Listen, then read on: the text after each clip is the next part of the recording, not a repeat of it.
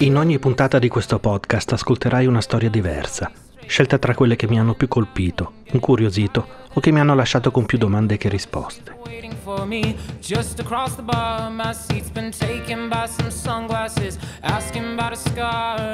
Alcune ti piaceranno, altre ti faranno incazzare, altre ancora ti coinvolgeranno al punto di farle tue e raccontarle a tua volta, perché è questa la sostanza di cui siamo fatti alla fine, di un po' di storie che capitano e di altre che sembrano belle da raccontare.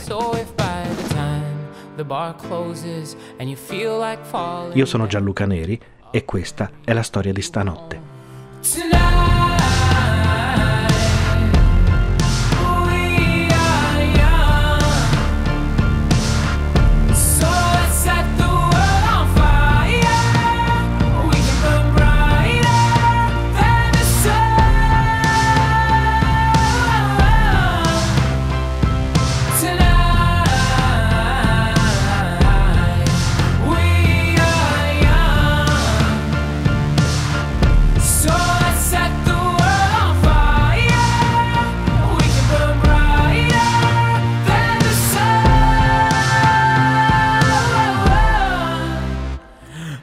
Sabato notte era una trasmissione che andava in onda più o meno nel 2007.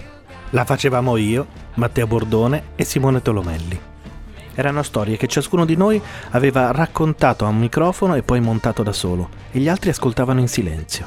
È un po' come nel podcast che state ascoltando erano storie che ci avevano colpito. Il punto è che nessuno di noi ha perso la voglia di raccontare storie Ciascuno ha trovato o sta cercando un modo per continuare a farlo, nella stessa forma o anche in forme diverse. Questo è quello che ho trovato io, una nuova trasmissione, che inizia con i migliori di quei pezzi confezionati per sabato notte.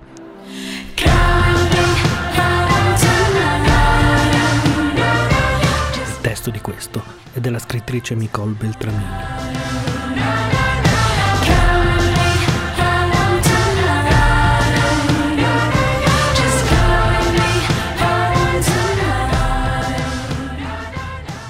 Come le sapevo tutte quelle cose sui fumetti? È semplice. La stanza dell'ex fidanzato storico era tappezzata di librerie che contenevano solo fumetti, imbustati, uno per uno. Il primo giorno mi aveva dato da pensare. Pensavo di essermi imbattuta nell'ennesimo sciroccato, questo nello specifico maniaco dell'ordine. Non era così. Dovevo ancora imparare a conoscere la categoria di uomini che sarebbe diventata la mia croce e la mia delizia per il resto dei miei giorni. I nerd.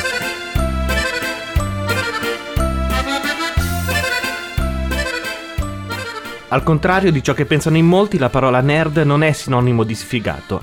Oddio, anche lì dipende.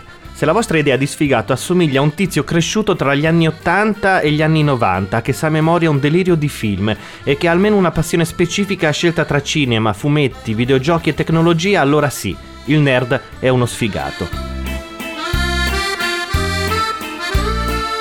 Questo non significa che non sia intelligente. Di fatto, uno dei motivi per cui sono così attratta dai nerd è che sono tra le persone più intelligenti, stimolanti e piene di immaginazione che possa capitarvi di incontrare. Solo che in genere usano tutte queste qualità esclusivamente all'interno del loro habitat e sono relativamente inadatti alla vita sociale. Però, a patto di saperli comprendere e apprezzare per quello che sono, sono meravigliosi. E c'è anche questa cosa, una volta che ne hai amato uno, particolarmente se ci hai vissuto assieme, poi non riesci più a tornare indietro. Potrà sembrarti un sollievo all'inizio uscire con qualcuno a cui non frega niente di andare a vedere il 47esimo Alien contro Predator, che non ha mai giocato a Dungeons and Dragons e che se gli parli della modalità multiplayer di Halo 3 ti chiede per favore di tradurre. Potrà sembrarti una benedizione che costui non possieda due computer fissi e un portatile della Apple, tutti assolutamente indispensabili, più due hard disk esterni di cui uno dedicato esclusivamente al porno. Potrai addirittura esultare nel venire a sapere che non è iscritto a nessun social network, che non ha un blog, non chatta e sarai forse persino contenta di sapere che ascolta banale musica pop anziché rock and roll, elettronica o colonne sonore di anime giapponesi in lingua originale. Eppure sulla lunga distanza le cose cambieranno e Nerdolandia finirà col mancarti più di quanto credi. L'assenza di una collezione di 1300 vinili in una casa comincerà a sembrarti indice di scarsa passione. Il fatto fatto che lui ti dedichi tutto il suo tempo anziché passare la giornata a scaricare update per il suo iPhone finirà con l'annoiarti terribilmente. Il botta risposta standard del dopo cinema ti è piaciuto? Sì, a te ti metterà addosso un'ansia terrificante. Da ultimo, non potendoti più addormentare al suono del Nintendo DS, comincerai a soffrire d'insonnia.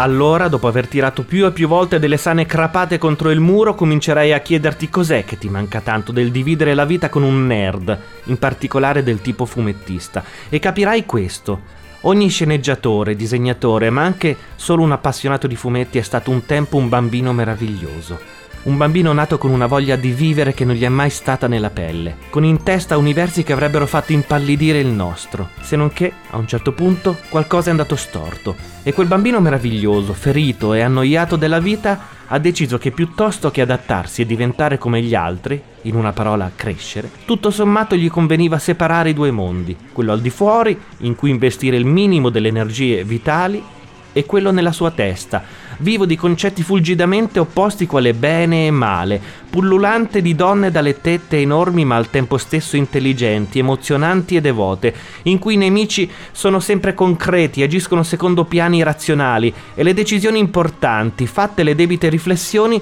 vengono prese d'impulso con il coraggio di vincere o di perdere. Un mondo tendenzialmente ordinato in cui le brutture siano sempre risolvibili o estirpabili, così che si possa tornare tutti a mangiare torta di mele, consapevoli di cosa è davvero importante.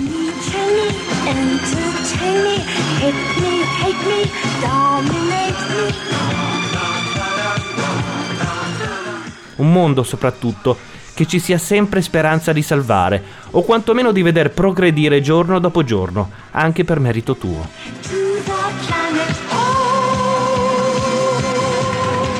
E allora capite che non c'è gara, perché quel bambino, chiuso nella pancia del fumettista, aspetta da sempre di incontrare la bambina chiusa nella mia. E ogni volta che quei due matti si sono visti e riconosciuti, diventa impossibile tenerli lontani che gliene può importare a loro, se la vita pratica tra i rispettivi involucri è un completo disastro.